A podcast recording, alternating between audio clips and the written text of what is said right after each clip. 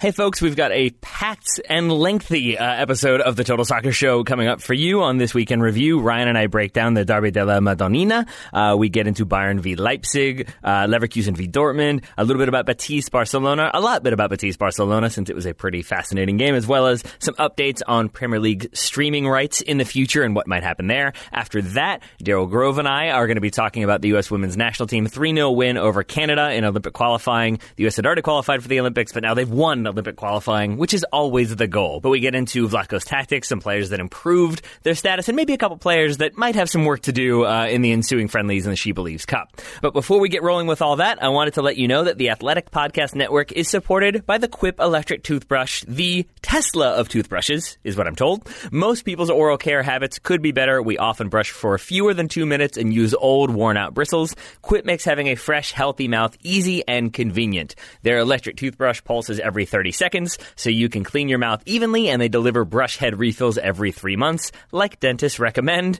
Did not know that. Got to change my brush. Uh, so get your first refill free at getquip.com slash listen. That's getquip.com slash listen. Thank you very much to Quip for sponsoring today's episode. I've been drinking coffee all day, so I now feel the need to go brush my teeth. Uh, maybe I'll have to get a Quip electric toothbrush to make that happen. Uh, but until then, uh, on with the show.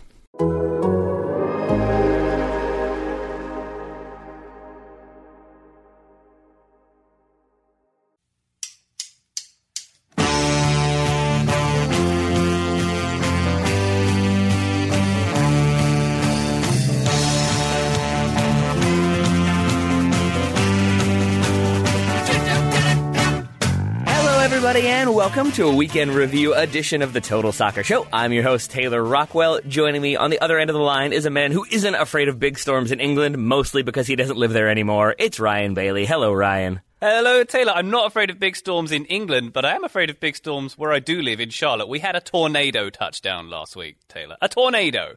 Yeah, it's good times we're living in when tornadoes are just, you know, up and down the eastern seaboard. That's a normal thing. That happens all the time. Yeah, it was. Yeah, I don't, I've lived here nine years. It's the first one of those I've had, and I got very lucky because it seemed the neighbourhoods either side of my house, like lots of houses got ruins and lots of trees fell down. We got away relatively unscathed, but uh, scary, very scary. Thanks, yeah, Al I think people love it.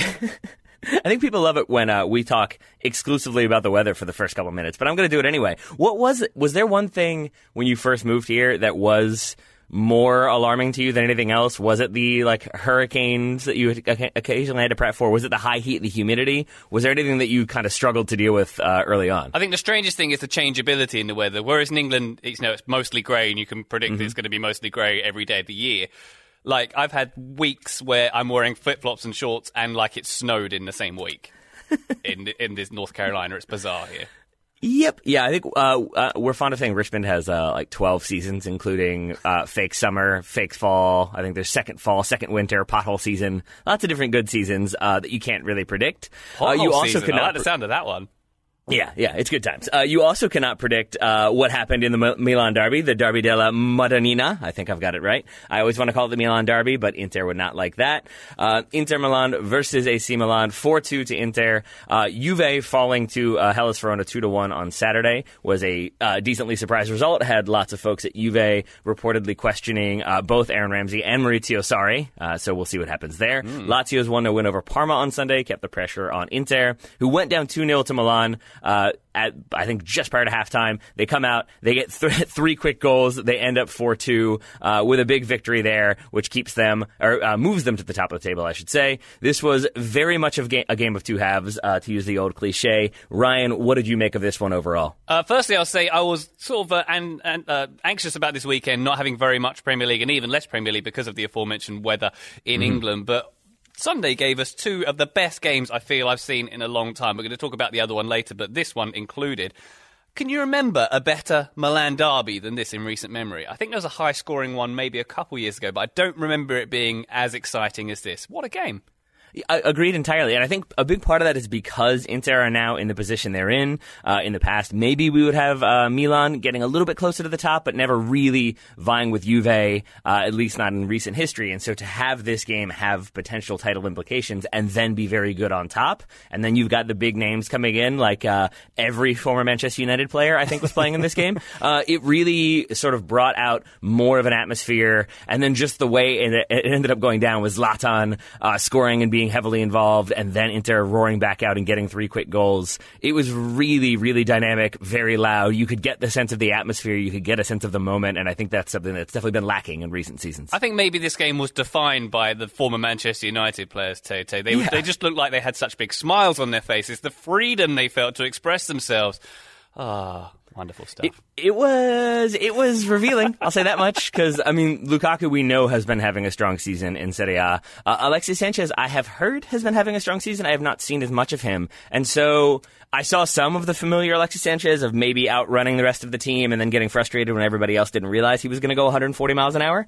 Um, but then I saw tight control, good passing, good link up play, a lot of movement off the ball, uh, like patient hard work, but then making way when he needed to without much prote- protestation. It it felt like a rejuvenated Alexis Sanchez. I actually kind of hope he stays at Inter because it's nice to see him playing well. But Ashley Young looked solid. Zlatan obviously looked uh, pretty decent. And yet, with all that said, I might have to say the most standout performance to me was De Vrij, uh, the center back for uh, Inter, because that man can win a header, Ryan he was rather good, wasn't he? I, I think yeah. he's among the best centre backs in, in the world right now, possibly, quite possibly the best centre back in Serie A, I think we could say. And it, this just got me thinking about about the Dutch at Euro 2020 because they've got him, they've it's got. Virgil van Dijk, and they've got mm-hmm. uh. Poor old De Ligt's going to get left out if they if they don't do like a three-five-two with like three centre backs in it because he is on hot form right now, very impressive. And that header, as you say, that diving header, there was some there was some great, uh, you know, uh, uh, Brozovic's volley was incredible, mm-hmm. and, amazing technique. But I think that De Vrij header was my favourite goal. That glancing angled header is so difficult to execute, and it looked fantastic. It really did. And I think a big part of it is because, as you said, he's sort of diving away from goal, but he does the kind of redirected directional header that puts it into the side netting that makes it look so pretty. But it also combines the sort of technical ability to pull that off with the fact that he's uh, in the lead up to it off the corner, he's trying to evade uh, Romagnoli a little bit. Like he's standing on the other side of the scrum, and then as soon as the ball comes in, he runs straight at Romagnoli, kind of bumps into him, and uses that little bump to create the separation to then dive backwards and get that header. So that's an amazing header. But even um, I think for the first goal, for that Brozovic hit, it starts with the ball being partially cleared, mm. and it's De Vrij who wins the header over Zlatan to keep possession for Inter that allows it to recycle, that eventually leads to the shot that's blocked, and then the volley from Brozovic. So even that sort of like resolute defensive presence, the resolute aerial battle that he could win and then scores the goal. I was just really impressed by his positioning and fight, and then also technical ability, obviously, but uh, a very, very strong performance from Stefan de Vrij. And definitely, I think a very strong performance from Inter as well. You know, despite going two goals down, this was a, a, a game of two halves, as you mentioned. There were some really good standout performances. I thought De Vrij being one of them. Sanchez, as we mentioned, I thought he was excellent. He created chances. Uh, you know, he got that assist as well. He was pressing, uh, made a lot of good runs, and he won the ball lots more than he seemed bothered to do when he was wearing a red shirt, and he was much better in, in the second half as well. And that run he did for the, for the goal was it the two-two goal where he sort mm-hmm. of beat the offside trap, and he beat it by millimeters. And he, he really did. They never showed us a replay. I had to go, or at least not that I saw. I had to go back and and freeze frame it because I was convinced he was at least a couple yards offside. Oh yeah. Instead, when... I believe it was Conti who just barely keeps him on. Yeah, when you watched it live, you were like, "That's getting called back immediately." No yeah. way that was a goal, but he did it, and that was an example, sort of the, the, the runs you were talking about there. That he, he, was very impressive in there. You know, Lukaku, he was putting in some good defensive uh, defensive uh, action as well. I thought he was getting in the box and clearing some balls away. I was impressed with him uh, in this game as well, and just looking at that um, Inter team on paper looking at that 352 and some of the names mm. in it, mm. it's a really strong squad that Conte's put together there now, isn't it? It certainly is because you had uh, Handanovic not involved in this one. You had some suspensions, you had some injuries, so that certainly didn't help. But then you had uh, what two January signings: Victor Moses, Christian Eriksen coming in uh, in the second half. Eriksen, I believe, was because of a lack of match fitness, or at least a perceived lack of match fitness. But yeah, some of the players he's brought in, the way they're going to gel into that squad, and then how good some of the players that have already been brought in, like say Diego Godin, the, mm. how good he looks. Again, he was sort of playing out of position due to suspensions. That team just looked solid solid uh, from top to bottom. And with the shakiness, or at least the current shakiness of Juve, uh, it does feel like that next week's game, uh, Lazio v Napoli, is going to be pretty exciting. Yeah, I'd say so. There's some interesting fixtures coming up there, yeah, because it's Napoli, uh, Napoli for Inter next, then Lazio mm. after that, and then for Milan next week. I've got Juventus, by the way. So both Milan sides have got um, got some challenges coming up ahead. Yeah. But uh, yeah, this this was just a really really exciting game with with a, with a nice comeback. Everybody loves a comeback. Uh, had some really good goals. That Brozovic, as we mentioned, that really amazing volley. Although little defensive pressure on him, I thought there yeah. was some interesting defending going on in this game. You know, for for Serie A, uh, uh some yeah. some, uh, some shortcomings definitely. Even on like the Zlatan's header, where that corner came in. This is Zlatan's header for the for the two 0 goal for Milan. He got the assist for the first one, which was a strange tap in where Rebic was. He kind of did that celebration like, did was that a goal? It seemed too yep. easy. Um, then, uh, for the second for the second one for Zlatan's header, well taken header. Although maybe the keeper could have held onto it a little yep. better. Uh, Mr. Padelli could have done a bit better with that, but it just didn't seem like very good defending from Inter. They had seven. I counted seven blue shirts in the box. Milan had four. The ball was basically allowed to bounce. It didn't quite bounce. It mm-hmm. dipped to the floor. I felt like they could have done a little bit better in that situation for sure. Uh, you will get no arguments from me, um, and I want to talk about maybe why Inter looks so discombobulated in that first half. Because as we've said, it was a fight back from Inter, but it starts with at halftime it being two 0 uh, to Milan, uh, Ante Rebic, and then Zlatan with the header uh, very late in the se- in the first half. And I think it's because when you my assumption, at least from watching this game, was that Inter expected Milan to maybe sit a little bit deeper to look for long balls to Zlatan that he would then knock, ba- knock down and have runners come off of him. But I don't think Inter expected Milan to be so aggressive in their press and stepping so high. And as a result, Inter kept just having to clear the ball in the first maybe 15 minutes. They could never really find a rhythm. It was instead just sort of hopeful clearances out of the back that Milan were then able to kind of reestablish possession and go at them. And you had the warning signs of like Calhanoglu hitting the post from a, a really, really nice shot uh, that could have put him up 1 0 very early on. But that's Barella trying to make something happen, happen and dribble out of the back. He gets dispossessed. It leads to that chance. And I think Inter, from that moment on, were just sort of on their heels knocked back, didn't expect that level of fight and tenacity from Milan. And so the commentators, who I wasn't a huge fan of, but the commentators kept speculating what did Antonio Conte say at halftime to get Inter back up? What were the big changes? And to me, it just felt like, hey, go forward, send numbers forward. Why are you all sitting back? And I think that is what happened is with the pressure from Milan in the first half, Inter sat off and sat off and sat off, and they couldn't really connect through the middle. They couldn't really have much attacking play. In the second half, they commit numbers forward in the first 15 minutes and get three goals. Yeah. And that really makes a massive difference in terms of, or excuse me, in the first 10 minutes, I think they get two goals. First 25 minutes, they get three. Right. But just that level of committing numbers forward, uh, intensity on the ball, committing to possessing instead of just hoping long and hoping you don't make a mistake. That was to me the big turnaround uh, and how Inter were able to kind of claw their way back into this. Yeah, definitely, and I think there's part of uh, AC Milan to blame in that as well. As, as, as, strong as they came out in the first half, let's give them credit for the first half, by the way. And mm-hmm. I think that the 4-4-2 really suits this team pretty well. Particularly, it suits Zlatan very well. You know, it's it's 2020, and he's he was uh, the, the halftime narrative was that he was dominating a Milan derby, which is pretty amazing. Uh, it seemed I like the way that Calhanoglu was playing off of him as well, sort of a, almost almost number ten ish behind mm-hmm. him, despite being up there with him. And then you got Rebic. Uh, it's got like Ibra was kind of like almost a hold up guy, sort of attracting the defenders like flies to him. Then you got Rebic coming in on the left and finding the space and taking men on. I thought that that that formation worked really well for them, but it just seems like it, it, the way that Inter increase the intensity in the second half. It sort of combined with Milan falling apart in the second half. They just didn't have the same drive. It just no. seemed like they it was a mentality issue as well. I think a little bit to it. And yeah, I think so, I, I, think so too, and I think that maybe you've got to give a little bit of credit to Antonio Conte, not just for rejuvenating Inter at halftime, but for really kind of sticking with it. And once they had the momentum, I think oftentimes you'll see the manager then, okay, we're up three two, we're going to back off now, we're going to sit in deep, and we're going to frustrate and then look to counter. Mm. And I think to their credit, and it could have gone wrong because Zlatan does hit the post uh, in the dying moments, uh, but when it's still three two, that could have made it three three. Yeah. But I think you got to give credit to, to Antonio Conte for sort of backing his players to keep it going, to keep the pressure on, to keep finding the kind of killer goal, which they eventually get from Lukaku in the 90 plus three minute. Um, but Eriksen coming on and looking like he fit in really well, looking like the calmest player on the field, as we've come to expect from him. It felt just sort of like Antonio Conte maybe he didn't get his tactics right. I don't know if he got them wrong. I just think he didn't have the team prepared to go. But that kind of adjustment at halftime and then the willingness to back them and keep them going, I think was the big difference here, contrasted with Milan, who I think thought they had it right. I think Zlatan came out and said, we kind of targeted the first 10 to 15 minutes of the second half as being fundamentally important to getting a result. And then we conceded two goals and we didn't really have the experience we needed to see that game out. And I think that's really kind of the narrative of this game is one team just kind of having the drive and the awareness and the familiarity to get the result, and one team having the opposite of that. Some nice hindsight analysis from there from Zlatan, just targeting Yeah, right? after the second half. There, wonderful stuff. Captain there. hindsight. You mentioned um, Eriksen there, and when he came on, that that free kick he had that hit the sort of the post, the top corner, the upper ninety, if you want in um Mm-hmm. Thank you. in your Thank parlance, Tay. Yep. Now I understand what you're talking you about. I didn't we're for on a minute. Now now. Um,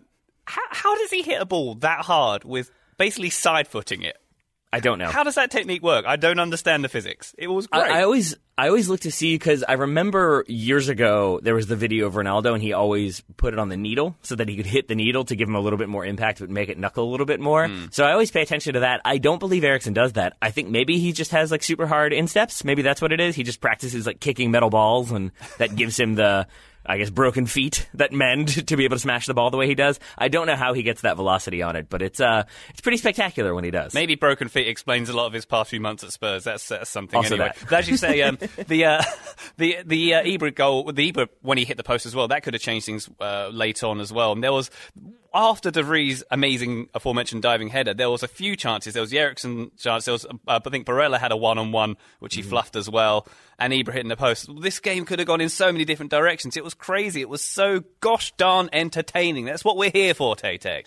Yes, sir. I think it was so entertaining that uh, the fourth goal for Lukaku, it's a great little layoff uh, that facilitates the counterattack. But then it's almost like Inter are just sort of moving the ball around trying to kill the game off, and Milan are sort of just like, all right, fine, just blow the whistle, like whatever, the game's over. Yeah. And Victor Moses almost awkwardly is like, I, I'll play it to Lukaku, I guess. Who's like wide open at the back post. It was it was really entertaining. And then that final couple minutes with that goal were just sort of like, oh, okay, I guess there's another one in there. Why not? Well, it was- Milan just kind of switching off. Yeah, it, was- switching off is the key key phrase there because I think Milan, uh, Inter's second goal and that fourth goal was, if you just look at it, it's Milan's defense just standing around. They are literally just standing around. And I think who, who puts the ball in for Moses? Look, it's, it's trapped in the corner and there's two Milan shirts on the player. I can't remember who it was, but the ball somehow gets freed out of it, and they're all, and that might put panic into uh, uh, the centre backs Yeah. at that point. But they were just like, eh, whatever, the game's nearly over. Can I go home yet? And then this, and then this this fairly simple cross comes in from Victor Moses, to, as you say, to Lukaku, the, the, the Premier League goal there,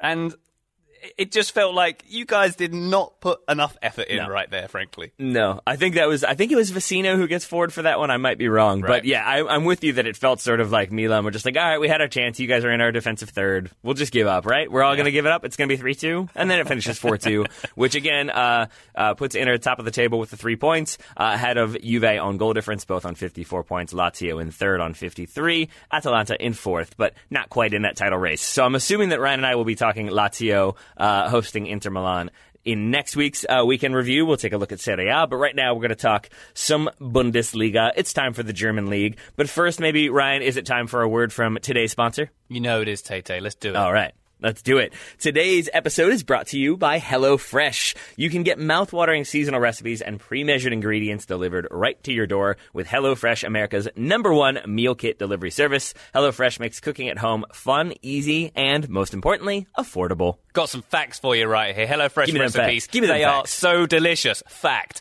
Break out your dinner up with HelloFresh's 22 plus seasonal chef curated recipes each week. There's something for everyone. Low calorie, vegetarian, and family friendly recipes every single gosh darn week. HelloFresh has more five star recipes than any other meal kit. So you'll know you're going to get something hella delicious, baby. You certainly will. They cut out uh, stressful meal planning and prepping so you can enjoy cooking and get dinner uh, on time uh, as easy as possible. Their pre-portioned ingredients mean there's less prep for you and less food waste, which is really important because I always buy a little bit too much and then save that like quarter onion and that like a third of a tomato because I'm definitely going to use that. And then it sits and it sits and it sits and I kind of forget about it and then eventually it spoils and then I feel bad for food waste. I'm not the only Uh, one. That's good to know.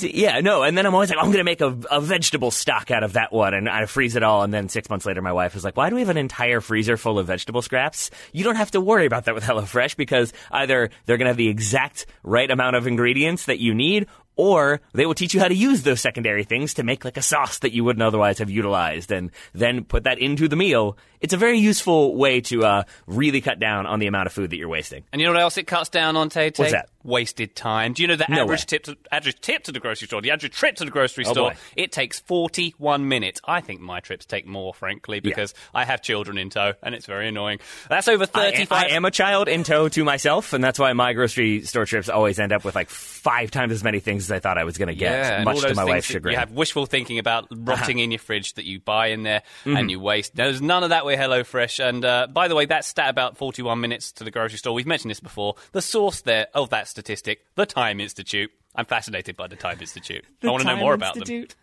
The Timekeeper runs the Time Institute, I believe. uh, so go to HelloFresh.com slash TSS10. Use the code TSS10 for 10 free meals, including free shipping. One more time, that's HelloFresh.com slash TSS10. Use code TSS10 for 10 free meals, including free shipping. Thank you very much to HelloFresh for sponsoring today's episode. Thank you very much to the Bundesliga for playing soccer this weekend. Mostly playing soccer. Uh, Gladbach's game against FC Köln was called off due to, uh, is it, what is the Storm's name? I keep forgetting the Storm's name. Oh, it's a, a female name which I forget. Ciara? Ciara? Ciara? Yeah, I think it, I think that's it. So only the one game in the Premier League, only one game suspended in the Bundesliga, uh, where we had another up and down but sort of expected uh, weekend overall. Uh, Bayern kept their spot at top of the table with Leipzig staying close behind in that nil-nil draw. Dortmund were made to suffer for their defensive inefficiencies. We're definitely going to talk about that. But let's start with Bayern's nil-nil draw with Leipzig. This seemed to be one of those excellent examples and a rare example of the time when a nil-nil draw can be incredibly fun to watch, and you sort of expect it to finish 4 4, even as you know it's going to finish nil nil. Yeah, definitely. I think I tweeted words to that effect after the game as well. Very good example of how a goalless draw can be enthralling entertainment. And I will echo your thanks to the Bundesliga. You just uh, led into this segment excellently with Taylor because Thank you, my friend. we had another great weekend of Bundes- Bundesliga action. We had the top three teams, none of them winning, and it's all Nope. very tight. Four points between the top three as well. So very exciting stuff. And this game was absolutely brilliant as a spectacle, wasn't it? And before we get into the soccer stuff, can I give Mm-hmm.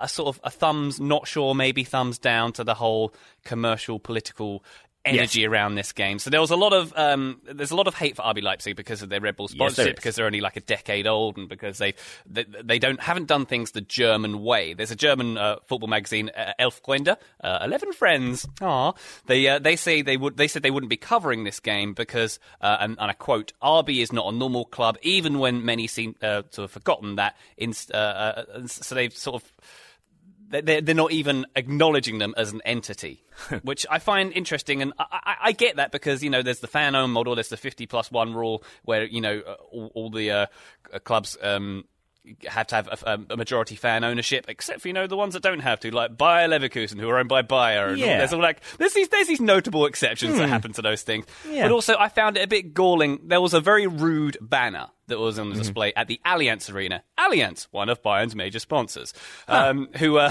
there was a it was a very rude uh, banner aimed at RB Leipzig, uh, not for a family show, but you can look it up if you want criticizing the, the club, the East German club.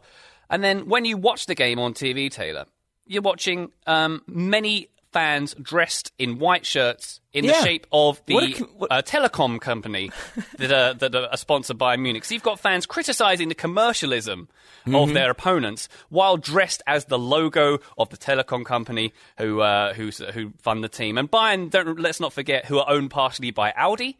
Uh, Allianz and Adidas. They have premium partners, including Qatar Airways, and they have the goal to uh, have a, have a little poke at RB Leipzig. There's my piece. I'll get off my soapbox now.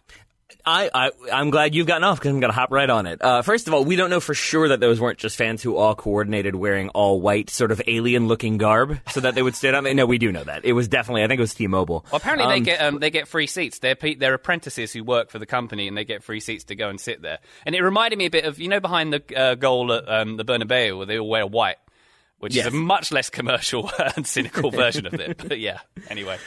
But we had uh, uh, Manuel Veth, who was on the show uh, last week. I think he tweeted something along the lines of like Bayern also, in addition to the insulting banner that you uh, you mentioned, uh, they had the against modern football banner in their stadium. So you had that on one side, and then you had uh, their fans dressed up to support their mobile sponsor on the other. So a bit a bit hypocritical there. But I think the bigger thing for me and this is sort of something that Alexi Lalas, uh, slightly tongue in cheek, slightly trolling, but I still think it was a valid point. Uh, he talked about this in the pregame that uh, I understand that there are people in the Bundesliga who like really respect the tradition and grew up in the Bundesliga and will never be okay with Leipzig. And I think those people are justified if that's the way they want to go. But for me, I look at it as a, a, team that were not having success, that had a massive amount of investment, that are spending money, and that, in my opinion, are pushing everyone else to spend money because we haven't had a title race in a very long time, or at least not a a true title race where we yeah. felt like it wasn't just going to be either Bayern Munich or Borussia Dortmund. And I think they, Leipzig's like sort of presence in the league, the money they've spent, how strong they've been, the coaching hires they've made, it has necessitated other clubs spending money. Do Borussia Dortmund go out and sign Emre Can and uh, Erling, Erling Haaland this winter if they aren't being pushed by Leipzig? I don't know, but it's a question that I at least have. And so while I understand the frustration with commercialization and everything else that, that is happening in modern soccer, it's happening everywhere, to your point. And so, to me, it's a team that are playing exciting soccer and making other teams play better. I, I'm okay with that, even if I understand the sort of historical frustrations that people might have. Yeah, I think there's there's a balance there. Maybe we sound tone deaf to uh, Bayern hardcore I'm fans. Sure, we do. Uh, but it just feels, from a more balanced perspective, that it does feel, as you say, that banner might have uh, been difficult to read because it was dripping in a in a. Well, I've lost the words, you know. it was ironic. I think Leipzig were slightly difficult for Bayern to read as well. Uh, they came out in what I would say was a surprise back five, uh, except that it didn't really surprise Bayern for that long because with Tyler Adams kind of sitting in as the right wing back, uh, yeah. you had uh, you basically had so much space for Bayern to continually find pockets, and then with uh, Tyler Adams sitting in, it invited the fullbacks from Bayern forward. So you had uh, oh shoot, who was it on the on the right side? Whose name I always forget? the Frenchman. Oh, Pavard? Pavard. Benjamin Pavard, yeah. Uh, and then you had scoring amazing World Cup goals. How can you forget?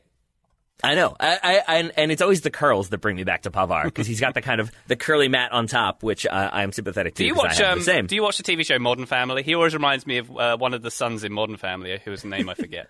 oh, Luke, Luke, Luke, I'm guessing. Luke. Yeah. That's a good call.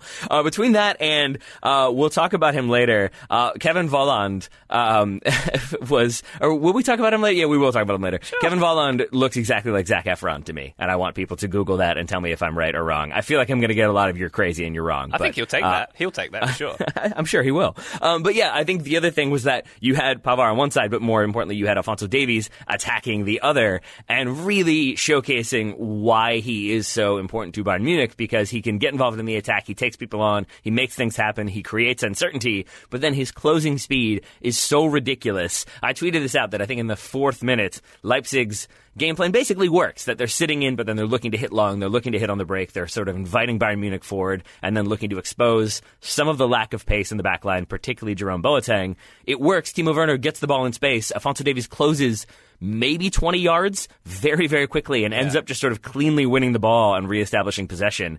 And at that point, you see Timo Werner switch to the other side. Uh, Leipzig change it up a little bit. And I think that was sort of the wake up call to Leipzig of we've sort of gotten this right, but you can't really plan, or at least we haven't really uh, game planned for Alphonso Davies doing all the Alphonso Davies things that he was doing. Yeah, definitely. There was that, that, that, that moment you mentioned, and there was one later on in the game where he sort of skinned a couple of players and got into the box and skinned another player, and it was really, really good to see. I've just, I'm thinking out loud here. But Alphonso Davies, I think I read here on Twitter that his top speed is 34 kilometres an hour, around the same speed as a bottlenose dolphin, apparently. But I'm thinking That's impressive. a very quick left back who's taken taken the European game by storm. Do you think he's going to be signed by Real Madrid and become a striker soon? Because he's he's you know maybe he's going to follow that Gareth Bale path. I mean, it, it, I have seen uh, stranger things happen. I don't think Bayern Munich are going to want to let him go. I certainly don't think they'll want to let him go for cheap. But the way he played in this game, I wouldn't be surprised if he starts getting some suitors, if he starts getting some offers. But I will also say that I think if we're going to give Alphonso Davies credit, I will give Tyler Adams credit because yeah. I think he was doing.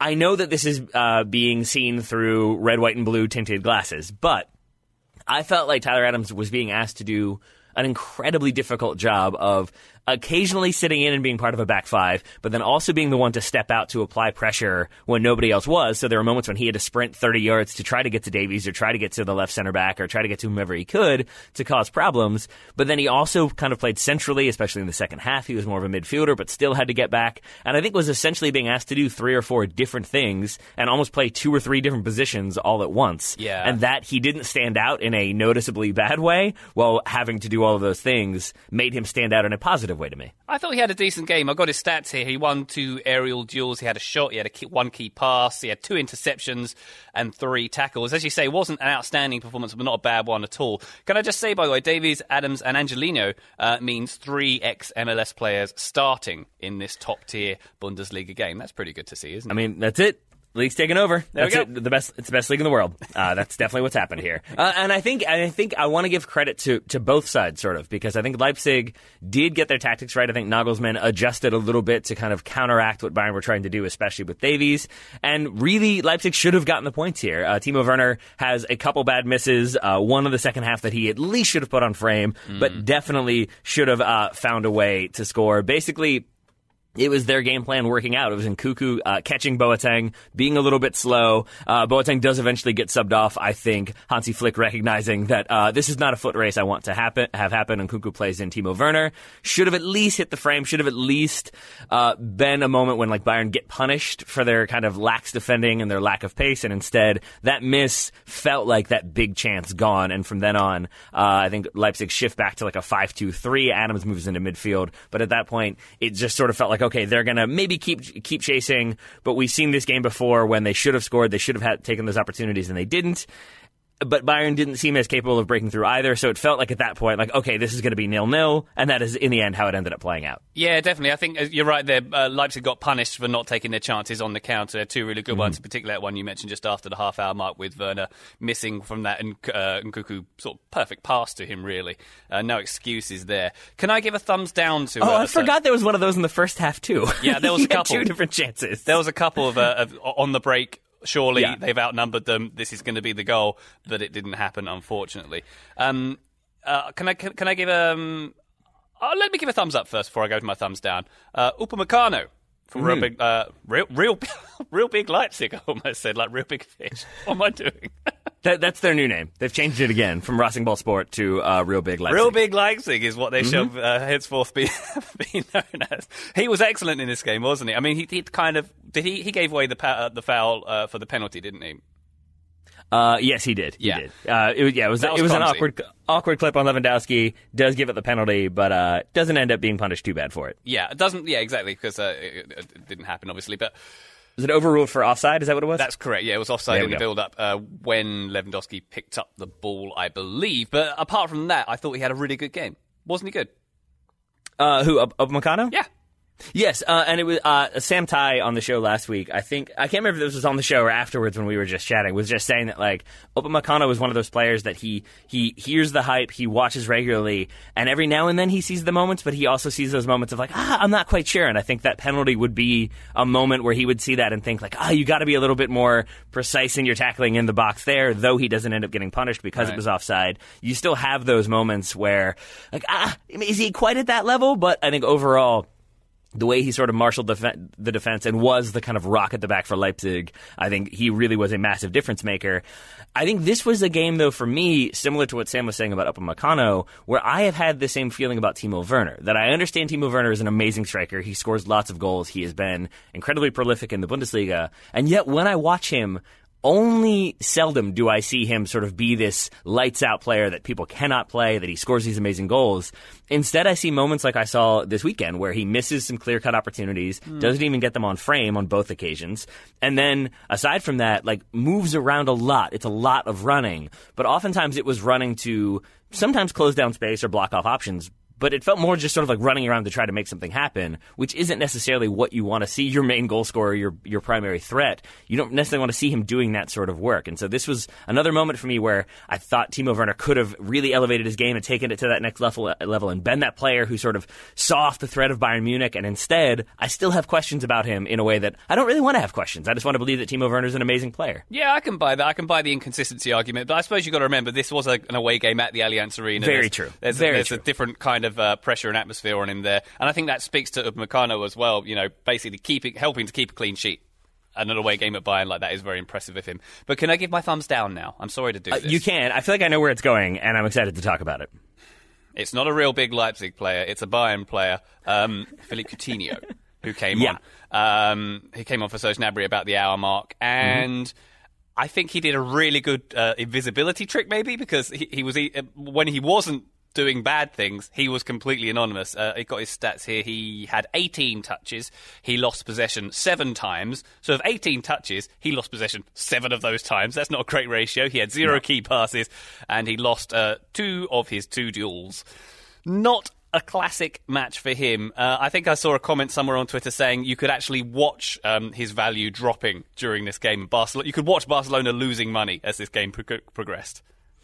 It, it certainly did not help his cause either. And I, I think he is probably the biggest, it sounds so harsh, but like the biggest loser of this game because for everything else we've said, for Timo Werner being there, his movement caused problems. He did at least put himself in those situations to score the goal. Yes, Upamecano concedes the penalty that doesn't end up happening, but also does a really good job defensively uh, for the rest of the game and is a massive player. For Felipe Coutinho, he comes in and is almost part of the problem. That Serge Gnabry did not have a particularly good game, in my opinion. But when you're bringing an impact player or a potential impact player on the 60th minute, that feels pre-planned. That feels like okay, we've got Gnabry. He's run at them for 15 more minutes. He's tried to tire them out. Now we're going to bring on Coutinho to sort of pick them apart. And when he doesn't do that and doesn't really link up play and doesn't facilitate attacks, you've sort of wasted a substitution and taken off another player and really put yourself in a hole. And I think that's at least part of the reason why Bayern weren't able to put together more consistent attacks in those final 30 minutes. So what do you think it is? What what is what has happened to Coutinho? Is it a confidence issue? Is it he's not secretly not as good as we thought he was previously? Well, we were when Daryl and I were in Germany, uh, like earlier in the season. The way Bayern executives were talking about Coutinho was as this sort of like we've still got these world class players, we've still got these these high profile players, and it's worth noting that was still when Nico Kovac was there. And I just wonder if with Kovac departing, Hansi Flick comes in. Hansi Flick probably was aware of what was happening behind the scenes, and maybe thinks Cout- Coutinho either doesn't fit his system or doesn't work the right way for what Hansi Flick wants to do, or wasn't working for what Kovac wanted to do. And so all I can figure is that you've got a player who's maybe not in the best of form, not in the most confident of moods, being brought in to kind of like do a, like specific jobs that maybe in that moment it just sort of takes a couple minutes to get into it. And if you don't get into it right away you have a sort of quicksand game. We'll talk more about quicksand games with another uh, young player later on. Not to say that Coutinho is particularly young. Uh, but I just wonder if maybe that's what it was that it's just sort of the situation is no longer ideal for him the way maybe it seemed like it was in September or October. And with that comes a lack of confidence and which with that comes a return to Barcelona at the end of the season. Oh boy, it's kind of sad to see, isn't it? It really is because I thought that was going to work out. Bayern seemed to be very good at sort of incorporating cast-off players into their squad and then making them sort of elevate their game to reach that of the entire team. Coutinho felt like a player who was going to do that, and in the end has not, or at least has not of yet. We'll see how the rest of the season plays Well, out. I Uh, think but we've I think we've just figured out this, the, the problem here. He should have gone to Inter Milan. That's That where he would have been rehabbed. That's where well, he, he would have needed to go to Man. United first to then go to Inter Milan. That's the rule, I think. True. Uh, but uh, we do have Bayern Munich, as I said, still top of the table after the draw, uh, one point ahead of uh, Leipzig. Dortmund not able to close ground, though it seemed like they would because they did take the lead. It felt like again that Dortmund were once again going to kind of blow the doors off, and in the end, Leverkusen fight back, get a four-three win. Ryan, where should we start with this one? Where shall we start with this one? Mm-hmm. Another? Can you believe it? Another week, another Borussia Dortmund game with loads of goals in it. Um, Shocking. I know, shocking, isn't it? Last 15 games they've played, they've averaged 4.9 goals per game. So that's uh, that's very interesting. Should we start with uh, Mr. Haaland, who I think Yeah. we can all agree now is a massive fraud. He played I a mean, whole obviously. game here, didn't score a single goal. Sell him off. He's he's a has been. he did have some. He did get himself into some good moments. He did get some decent shooting opportunities. Yeah. Uh, and I know that you're you're saying that uh, tongue in cheek because his goal scoring record is absurd. but uh, I knew the results. Oh no, I, I, guess I knew that there were a lot of goals, and I had heard that uh, uh, Dortmund lost this game. That's basically what I knew going in. I tried to keep the score kind of secret on this one. I tend to, if I know the result, uh, like after the game has happened, then I'll rewatch it from a perspective of like, okay, I know the result. Let's figure out how they got here. With this one, I was just excited to watch, but I kind of knew that Haaland wasn't going to score, and yet I still found myself drawn to him because he is so ridiculously good in the air yeah. that it was almost a game plan of Dortmund to just move the ball around the back, like pull Leverkusen forward, and then eventually just hoof it long, and he wins everything. He kept like uh, in the lead up to one of their goals. I think it ends up being like a 16 pass move. One of those passes is Haaland winning a header that like is a 60 yard clearance that he heads directly to the feet of one of his teammates. I believe it's Witsel, who then continues possession. Like his ability in the air is absurd. Even if he's not scoring goals, he's still ridiculously fun to watch. Yeah, definitely so. And he did have that chance, I think, early on where he blasted at the keeper as well. He could have could have easily got on the uh, score sheet in this game. Can we talk about mm. someone who did get on the score sheet, who revived himself? The glow up is real. Emre Can. What a mm-hmm. goal! What a goal that was! Yep. My favourite thing about this goal isn't the technique. It isn't the way that Can sort of got himself uh, going in, in his uh, Dortmund debut. It was uh, Julian Brandt's reaction. Have you seen it? No. He he puts his head on his he puts his hands on his head like something's gone really wrong. He's like, "Oh my god!"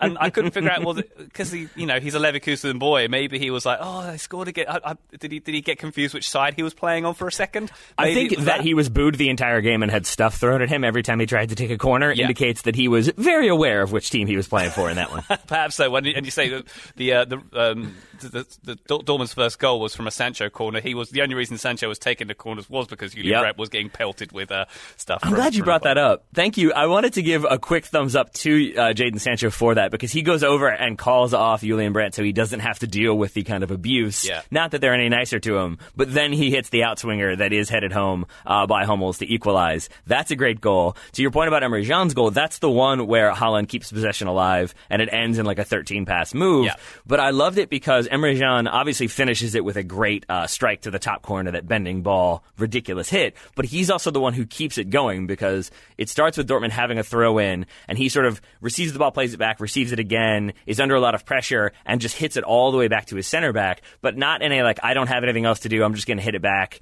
like sort of dull thing. But it's definitely designed to recycle possession because as soon as he does that, you can see him directing players and sprinting to get open, and everybody else moves, and it definitely feels much more pre-planned and programmed, and then they move the ball around again. Then they find Haaland, who's now isolated. Then they counterattack, and it leads to an Emre Can goal. So I thought his play, both in the strike that led to the goal, but then also the kind of leadership and passing facilitation that he had uh, prior to the goal, uh, not as impressive, but still very impressive to me. Definitely so. And this was the uh, Borussia Dortmund team we've come to know and love. Really good going forward. Very exciting to watch. But hopeless in the back. And this was kind of the same story for both sides. Two very attacking sides here, neither of whom could defend for Toffee.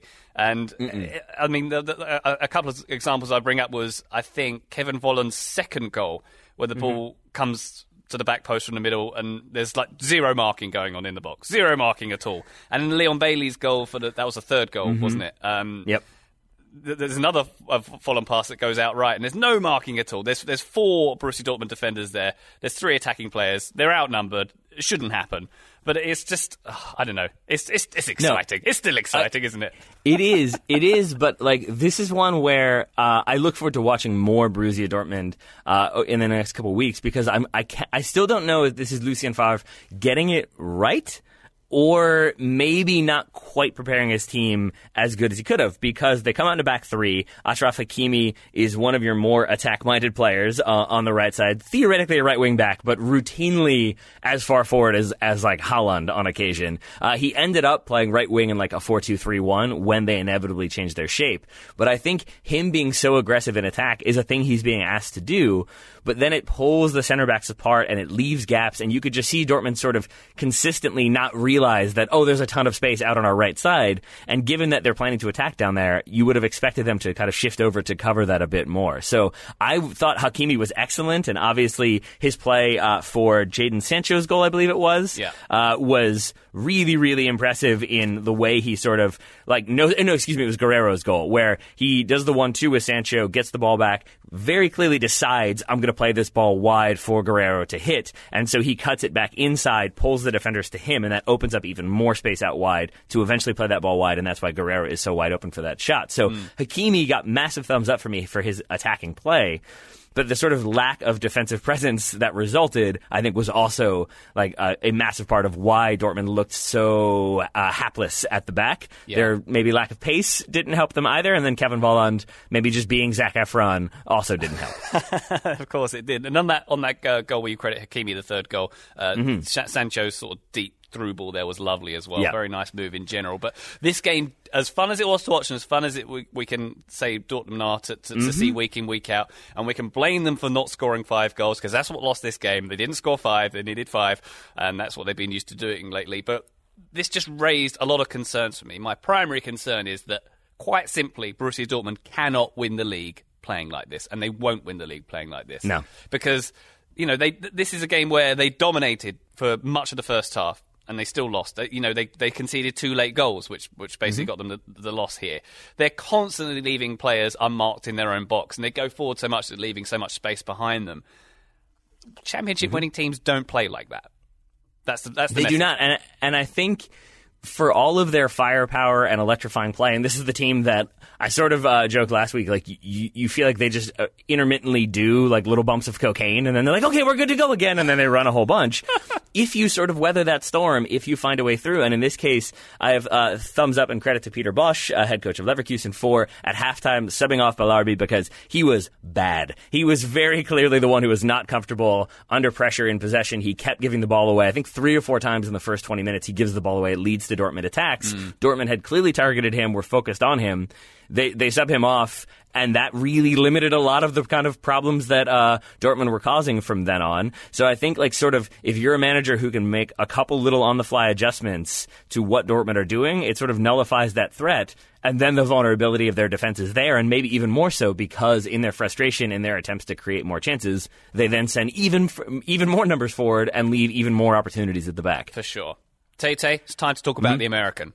Gio Reyna. Mm-hmm. Yeah, I I think we're gonna have to talk about this one because, uh, as I said, oh boy, I'm gonna try not to go too deep on this one. But as I said, we were gonna talk about a quicksand game uh, earlier in the show. We're gonna talk about it now because if ever there were a quicksand game, this is it. And for people who don't know, this comes to me from The Replacements, the Keanu Reeves uh, lovely movie in which he says uh, that that is his biggest fear, not like sinking into liquid sand, but the idea of you make a mistake, you don't know how to get out of it, you make another mistake, then you're like really focused on the next play. I don't want to make a mistake, and if you're thinking I don't want to make a mistake, you're probably going to make a mistake. And Gio Reyna comes into this one at halftime. Julian Brandt comes off with an injury. You could see, uh, especially as the first half was coming to a uh, to a close, that Brandt couldn't really complete passes with any accuracy. I'm guessing that meant he had sort of something wrong with his ankle when he tensed up to try to hit a ball. He just couldn't do it. Yeah. So Reyna comes in and starts a little shaky. He's got a few rough passes. Then he dribbles to the end line. He gets a sort of squared ball back. I'm not sure if it was what he meant to do, but it ends up creating a good shooting opportunity for Dortmund. And you feel like, okay, like there it is. Like maybe that's the moment. And then you start to see him get a little bit more creative on the ball. And then we think Jadon Sancho scores a goal, and it's really, really well done because I believe it's Dan Axel Zagadou fires a ball into the feet of Reyna. Reyna sort of turns under pressure with the ball coming at him, facilitates the attack going forward, gets involved. Jadon Sancho scores the goal, and it feels like, okay, here we go. Like he is gonna now kind of turn it on. He's gonna be this facilitating, creative playmaker. He's gonna fill the role of Julian Brandt. And then the goal gets called back for VAR because Reyna gets a bump from, I believe, uh, was it Sven or Lars Bender? Do you remember? Uh, Lars, I think. Okay. Uh, it basically gets kind of bumped into. It's a deliberate bump by Bender, maybe annoyed by that turn that I just mentioned. And Reyna grabs his arm, kind of pulls him across, throws him to the ground. Yeah. Uh, referee judges that Bender could have made a defensive play on Jadon Sancho, but wasn't able to do so. So the goal is chalked off. And from that moment on, you could just see confidence, confidence gone.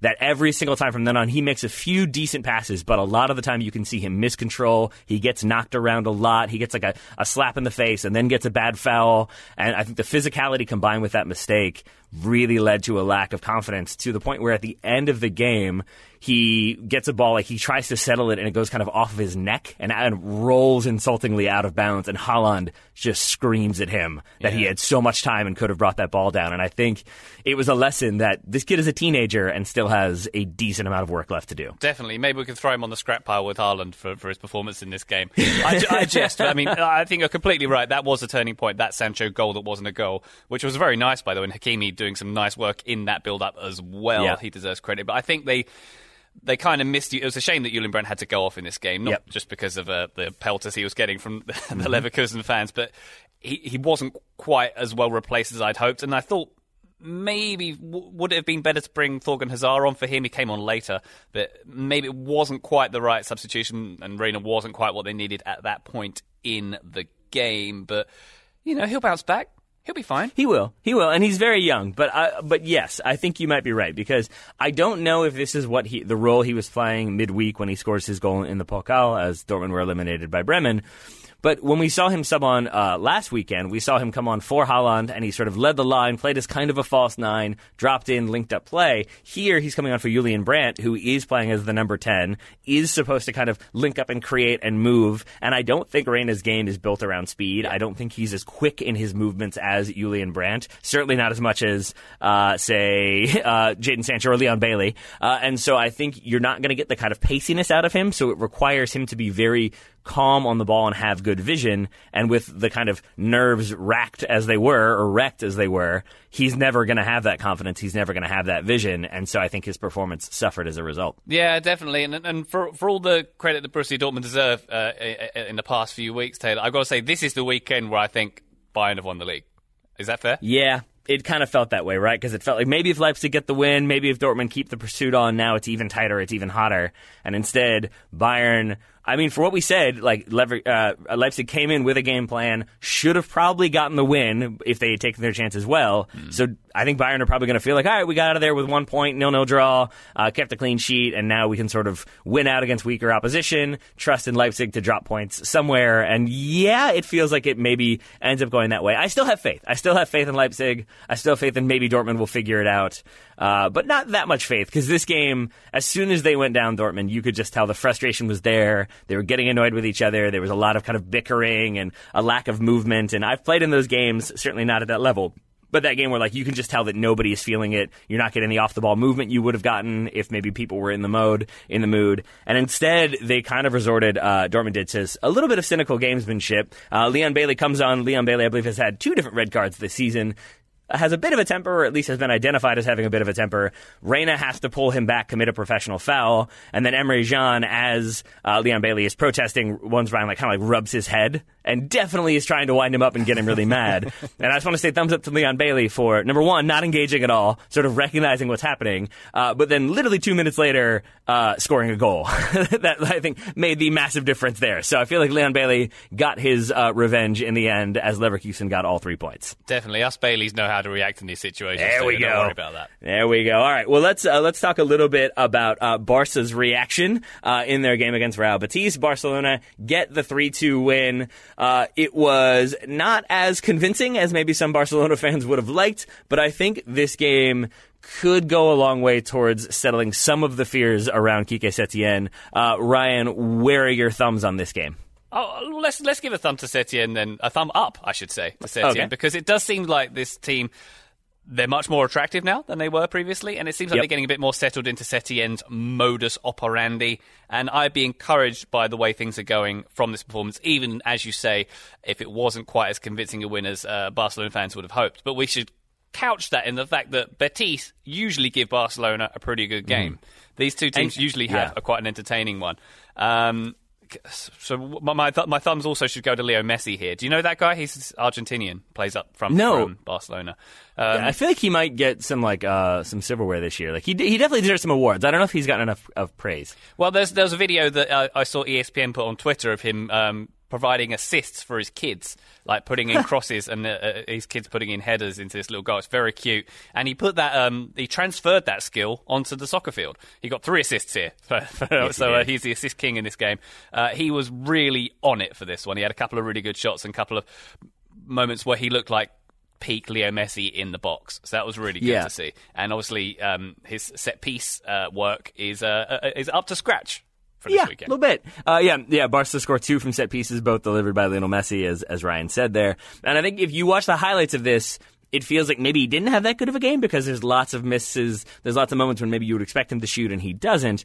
But I think those highlights. That's why you got to watch the whole thing. Uh, those highlights sort of don't give you the full picture because you watch the way he linked up play. You watch the way he was calm on the ball. He didn't overreact when he did get plenty of fouls, which he did, and instead you see him sort of facilitating and dropping in and being the veteran leader and veteran attacking player that Barcelona sort of desperately need with some of the injuries they have and some of the uh, the inexperience they have. That assist for Frenkie De Jong's first goal, uh, when and worth noting, I mean, Barcelona go one 0 down. Uh, Lenglet judged a handball. Uh, it's an early penalty, I think, in like the fourth minute. It is. Uh, Sergio Canales steps up. Barcelona one 0 down.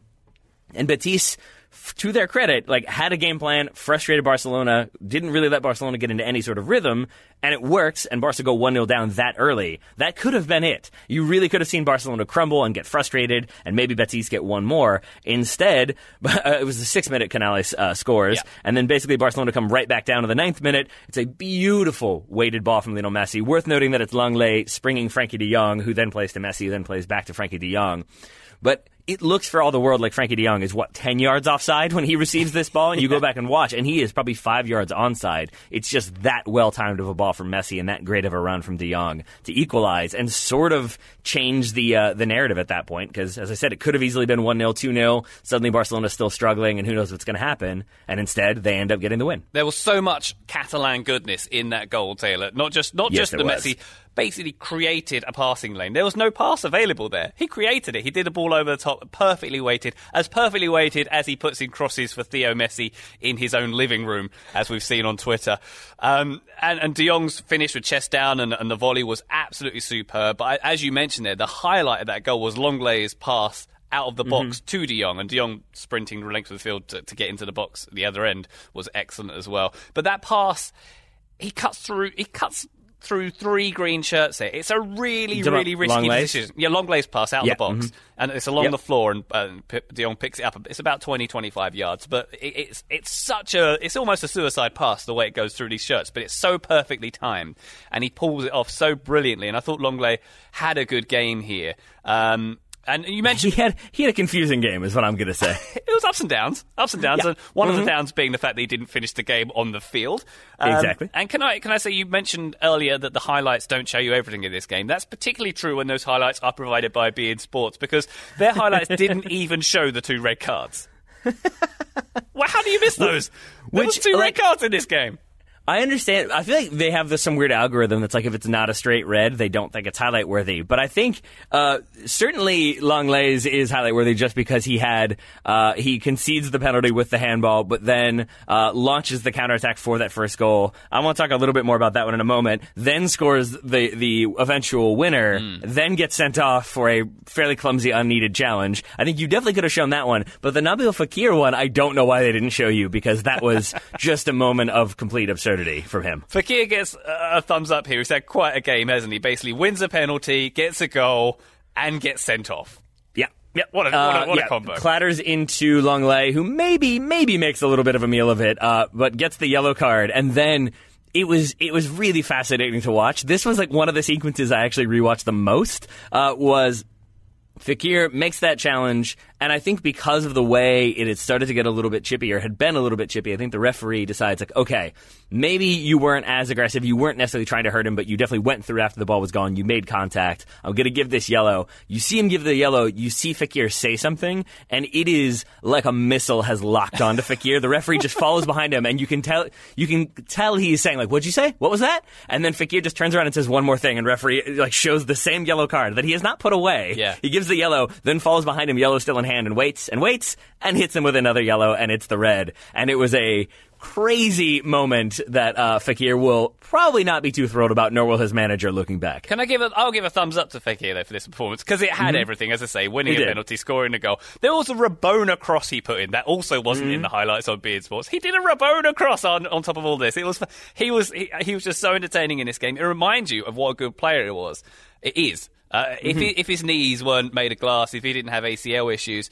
I think he'd be a much bigger team. I think he'd be having a much bigger impact because he always seems to do well against Barcelona. Didn't he score against them last time as well? I seem to remember. I believe so. But he was he was a constant threat. He was constantly forcing Barca to sort of bring him down with uh, cynical fouls. I, I was very impressed with him right up until he got the double Yeah. yellow card. Wonderful stuff. I was really impressed with him because he seemed to be alive to the fact that Barcelona were a little bit out of it, out of sorts in the first 20 minutes or so. Um, because he, as you said, creates the, the penalty by shooting. Uh, it hits Lenglet's hand and the penalty is conceded. But he has like three Barcelona players around him that he somehow is able to evade because I think none of them want to commit a foul, but none of them really want to commit all that much to the kind of physical defending that's necessary in that moment. And then for his goal, the second goal for Betis, it's Umtiti kind of standing off, and it is uh, Junior Firpo not. Oh no, Junior Firpo uh, gives the ball away, or gives the ball to Vidal, who gives the ball away. It's Semedo who doesn't close down at all. Semedo's kind of jogging behind Fekir. Umtiti's dropping off and dropping off and dropping off, and neither one ever really puts pressure on. And then he's able to score really unmolested. And it felt to me like you're seeing some of the vulnerability of the replacement Barcelona players. No Piqué, no Jordi Alba in the starting eleven. Um, and really, that sort of frailty was on display, and that's why I think Lenglet's performance stands out all the more to me. Yeah. And in the end, why I probably go thumbs up for him, even though he gets sent off, even though he concedes that penalty, because. As you said, that pass splits three players, but there is nothing else on. Betis set up in such a way to really limit options. I kept trying to count their numbers again because they were essentially defending in like a mid-high block 4-4-2. But at times I was like, do they have six midfielders? How are they doing this? They were just everywhere, and Barca could not play out. It was this really suffocating defense. And it speaks to the quality of Lenglet and Frenkie de Jong and Lionel Messi that, but if you give them that one yard where maybe they can play that ball, even if it's incredibly risky, they will be able to usually pull it off. And that usually then leads to a good attacking chance. And in this case, leads to that first goal. So I think Barcelona's ability to sort of find a way through and back themselves to play through against a team that was very disciplined, very defensively organized, caused lots of problems hmm. And they were still able to get all three points, Barcelona, you have to see that as a positive step, at least a step in the right direction, even if some question marks remain. I agree, and yeah, just to go back to the Lenglet thing, that pass, nothing else being on, ninety percent of centre backs would have hoofed it at that point. and I think that's what made that was the difference there. And, and I'll go, going back to that goal, Fekir's goal. I think you, you mentioned a few players that blame there. Umtiti for me was the one who just didn't put enough pressure on. Yep. He's, he, Yeah. he was going too back, uh, too far back on that one. And Vidal, I believe it was Vidal who gave the ball away in the centre circle to start that move. Um, under under very little pressure, Yes, also. yeah. just, so he didn't. He, he didn't have a great game actually. He was he had a poor game, I'd say in general. But can I, I? I was unfair. I was not unfair. I was balanced about beIN Sports' highlights package. Can I give uh, Can I give Ray Hudson a thumbs up for some of his descriptions of the goals? Uh, for, for for Sergio Canales' penalty, he was cool as a polar bear's toenails.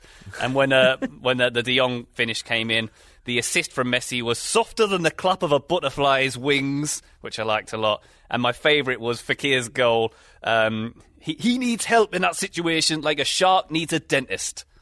Love it. oh, I just So want to know, does he have those written down? Uh, he he must, I feel like. And I also wonder, cooler than a polar bear's toenails, maybe is just a common saying, but I definitely first heard that from OutKast. I definitely heard Andre 3000 rap that at one point. Oh, really? And I maybe, and I now like to think that Ray Hudson is just constantly listening to OutKast and writing down their similes and metaphors to reuse to describe Lionel Messi in Barcelona. I hope so. I hope so because I, I Is it? I think it's Andre. It might be Big Boi, but I, I have a feeling it's somebody from OutKast. that was new on me, but it sounded wonderful. It's very poetic. I enjoyed that a lot. Also, that's a phenomenal Ray Hudson impression. I just want to throw that out there. You hear a lot of impressions. It doesn't always come across. That was pretty good, Ryan. Thank you. You got them skills. You got them skills. Maybe you have the skills enough to uh, get a Premier League Netflix deal. Let's talk about the Premier League for a moment. Our one bit of news from the Premier League this weekend was uh, a story reported by The Athletic. Uh, I'm trying to find the name. Matt Slater for The Athletic, uh, reporting that the Premier League chief executive, Richard Masters, has admitted it is inevitable that England's top flight will launch a Netflix style streaming service in the coming years. The league currently sells its media rights to traditional broadcasters in return for upfront payments. These packages of rights are agreed uh, in three or six year cycles. Uh, I think the 2019 through 2022 package brings in about three billion, but their estimates are that if they opted for their own streaming package with, with a subscription service, a monthly subscription service, their estimates are they could raise uh, 24 billion pounds, which is more than three billion. I don't know if you knew more. that, Ryan. Yeah, that's quite a lot more. If you if you work out the maths on that, it's a lot more. And yeah, the, the basic crux of that argument is that you know, cut out the middleman of the traditional broadcasters, and uh, you can charge less to the consumer in theory, and and get more money for the Premier League, which is what we're all here for, getting more money for the Premier League. I mean, that's the dream. Yeah. Now, but looking at how this package, I mean, they, they gave the example of Singapore, was might be one of the test markets, and how they Yep. can make like an extra hundred million on the spot uh, uh, per year by by changing to this model in Singapore. But I was thinking about how they do it in in the US, and would we lose? Like production values, well, we would lose production values from something like NBC, so we'd lose that. But also, the the model they're talking about, they're ch- talking about charging around ten pounds a month, around fifteen dollars a month. And for what you get, it sounds terribly similar to what we get already with the NBC Gold mm-hmm. package, and more expensive. So I'm not sure for a US audience this is something to be super excited about because my Yeah. first reaction was this is great. I can cut the cord and you know just go on my apps. This is wonderful. But I think NBC Sports maybe shot themselves in the foot a little bit. I understand they've got to monetize, but introducing NBC Sports Gold, I think that maybe makes this move or this potential move seem less dramatic to American uh, fans because Right. now with NBC Sports having the sort of pay model where you do have to subscribe to the app to, set, get certain replays or get certain matches. If it went from what it used to be, which is kind of everything was available and everything was free, and then suddenly you were having to pay a subscription service, I think you'd get a lot more response, a lot more negative coverage of this. But because you sort of already have a little bit of that kind of uh, pay to watch model, maybe it's less dramatic. But it did feel like maybe it got a little bit of negative reaction uh, immediately from American fans. But for people in England, where Daryl constantly tells me you do not have the ability to watch all the games that we can watch here, do you think this would be a very well received uh, move? Yeah, I think they'd love it. I think there's a lot of people saying like I could just if they did like a pick and mix package where you could just watch your team's games, Mm-hmm. people would be so receptive to that because we get so we can watch all the games here. We take that Yep. for granted, and you know you can't watch any 3 p.m. 10 a.m. Eastern kickoffs uh, back at home. There's a, there's a blackout for those. Um, and and to, to be able to have the freedom to watch any other game at any other time, I presume they would still be blacked out those 3 p.m. games. That that's a huge boon for the UK consumer. That that would be great. And there's you know they've had a sort of taste of that when Amazon Prime did um, the, the the round of games a, a few weeks ago.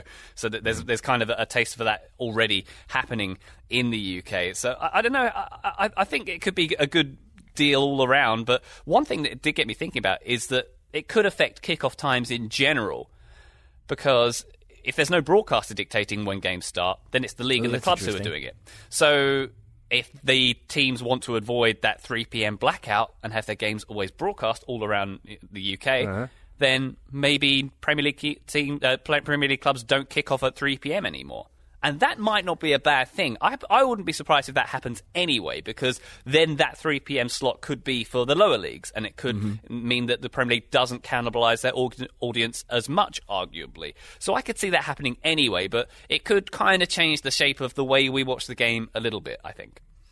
Uh, yeah, I think there are two obstacles that I see to this uh, happening. The first is the clubs themselves. Um, that article continued on that basically, I think Singtel, uh, like Singapore, you mentioned could be the like the the guinea pig, the test case for this. Uh, Singtel have a seventy million, uh, I think, pound per year deal, or the total deal is seventy million. And I think for a lot of clubs, they're looking at that and saying, yeah, we'd rather just have the guaranteed income up front versus the potential of getting more in subscriptions. And I think if you're a Premier League owner or a front office executive, you're going to see a big number guaranteed versus a potential big number from a lot of small numbers that theoretically could happen over time. And I think that will take some convincing. And the second reason why I think it might be a little bit difficult for the Premier League is because one of the people who's doing the convincing, um, like there's four clubs I think whose their chief executives are the sort of organizing members and the ones who are sort of driving this forward. Uh, Man City are involved, but the one that kind of stood out to me was Manchester United, which means it's Ed Woodward. Very good on the commercial side, but uh, tends to hesitate pulling the trigger. So you've got to get Ed Woodward going uh, to make this happen, and we'll see if they're able to do that. Do you think they will? I, I think as much as I dislike Ed Woodward from a like soccer standpoint, he's very good at the commercial side, and I think is very savvy in terms of how to make money. It's why he still has a job. It's why he has a job in the first place. So uh, I think he is probably well positioned to do it. I think my my frustration more so is born of the fact that he is still apparently in charge of making all the transfers for the club that I support. So now he's going to be negotiating.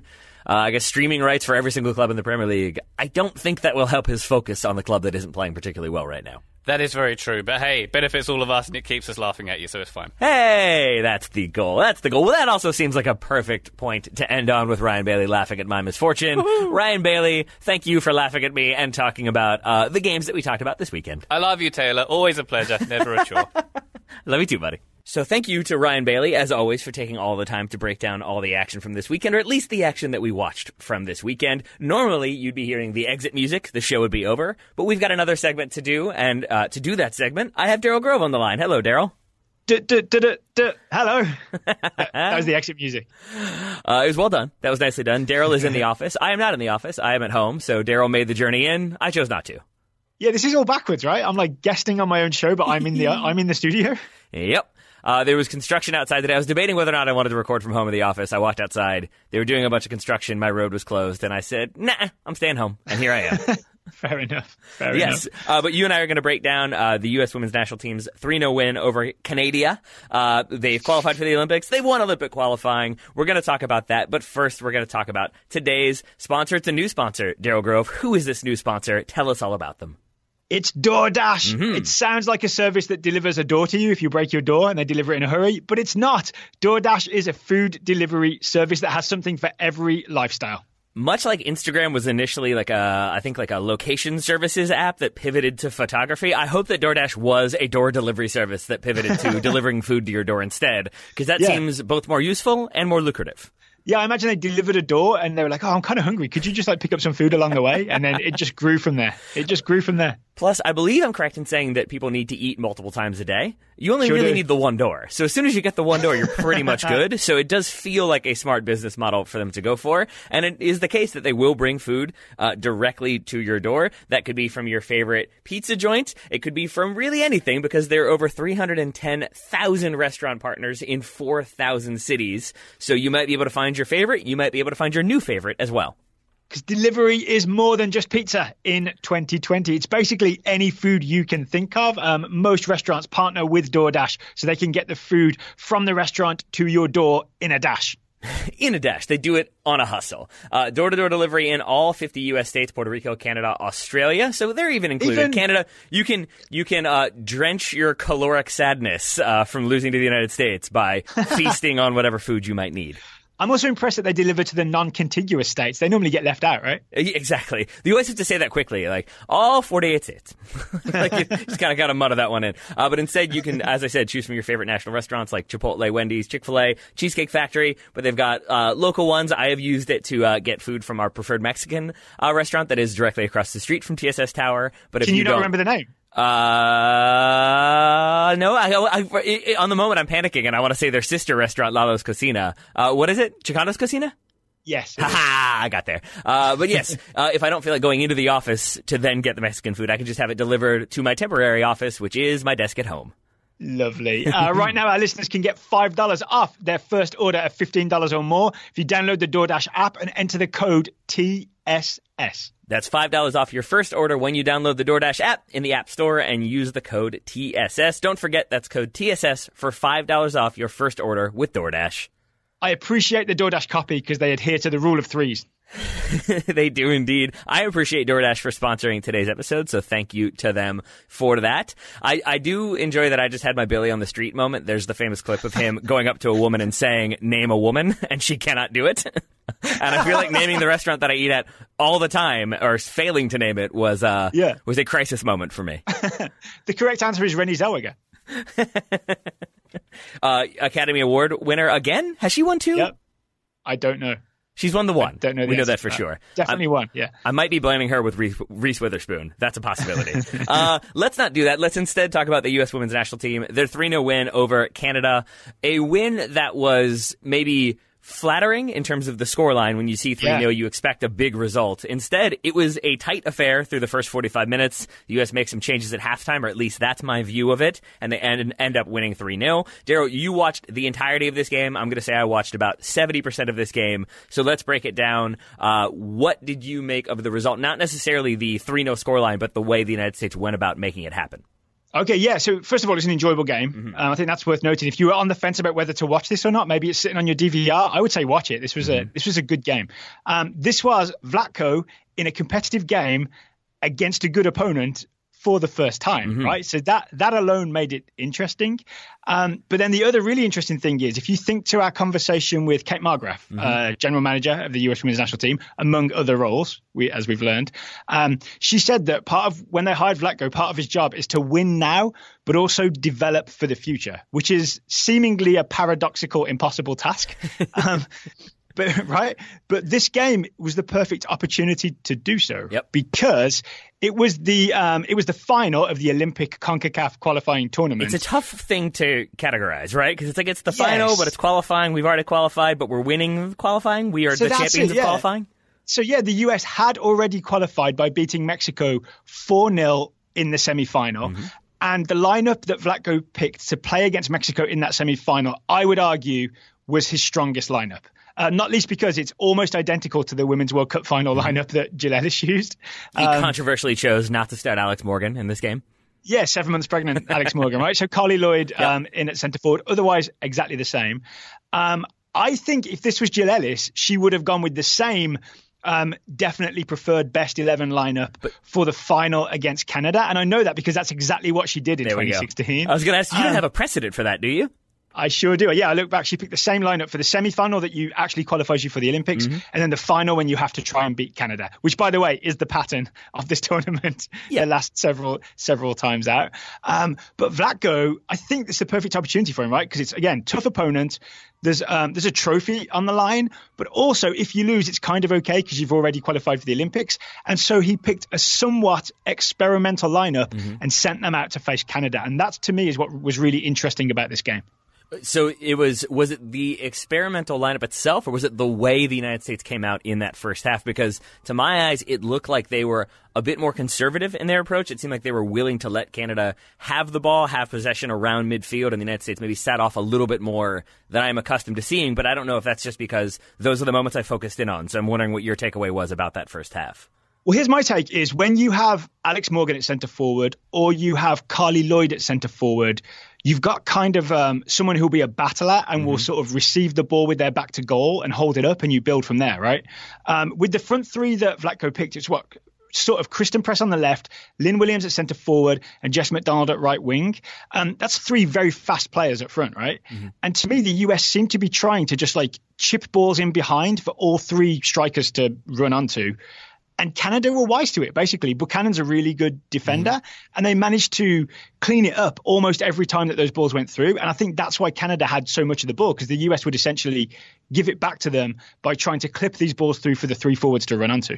Yeah, and so I, it almost reminded me. Like, I'm going to use FIFA to explain a soccer game, but so be it. Of like it was like tense in the midfield, and so when Canada would get some chances, there were moments when like Christine Sinclair gets thrown a breakaway. It's a good save from Alyssa Naeher, but for the most Yeah. part, I felt like it was Canada sort of moving and moving and moving, and then eventually sort of dumping the ball in themselves. The United States would usually be able to clear the ball, sometimes not. Looking in your direction, Ali Krieger. Uh, but Yeah, I want to. United I want to States- talk about that later. By the way, That's fine with that me. was one of the most interesting things going on. But so the U.S. would then sort of, it felt like instead of reestablishing possession and then kind of doing quick passing interchanges to get into the attack, I take your point. It felt like they were just sort of like, uh uh and like uh, loop, loop it long back the Yeah. other way. And so it was a very sort of tense, physical, kicking it long, slash getting into kind of 50 50 Yeah. challenges more routinely than I would have expected.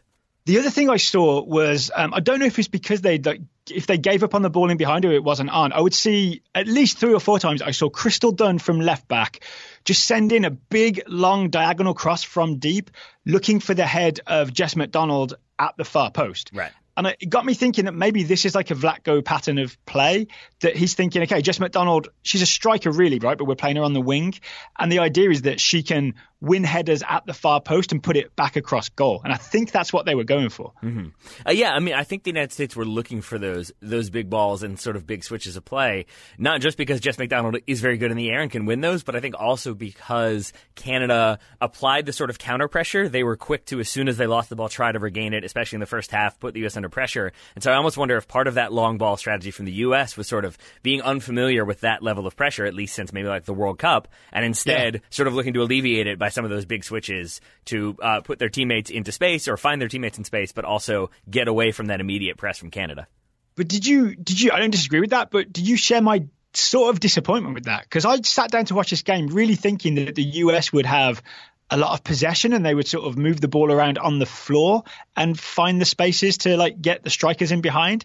And like as a good example, I saw Rose Lavelle, who we were texting about um, during the the Mexico semifinal, right? Mm-hmm. Um, and who I think we posted on Twitter like maybe Rose Lavelle's the best player in the world right now.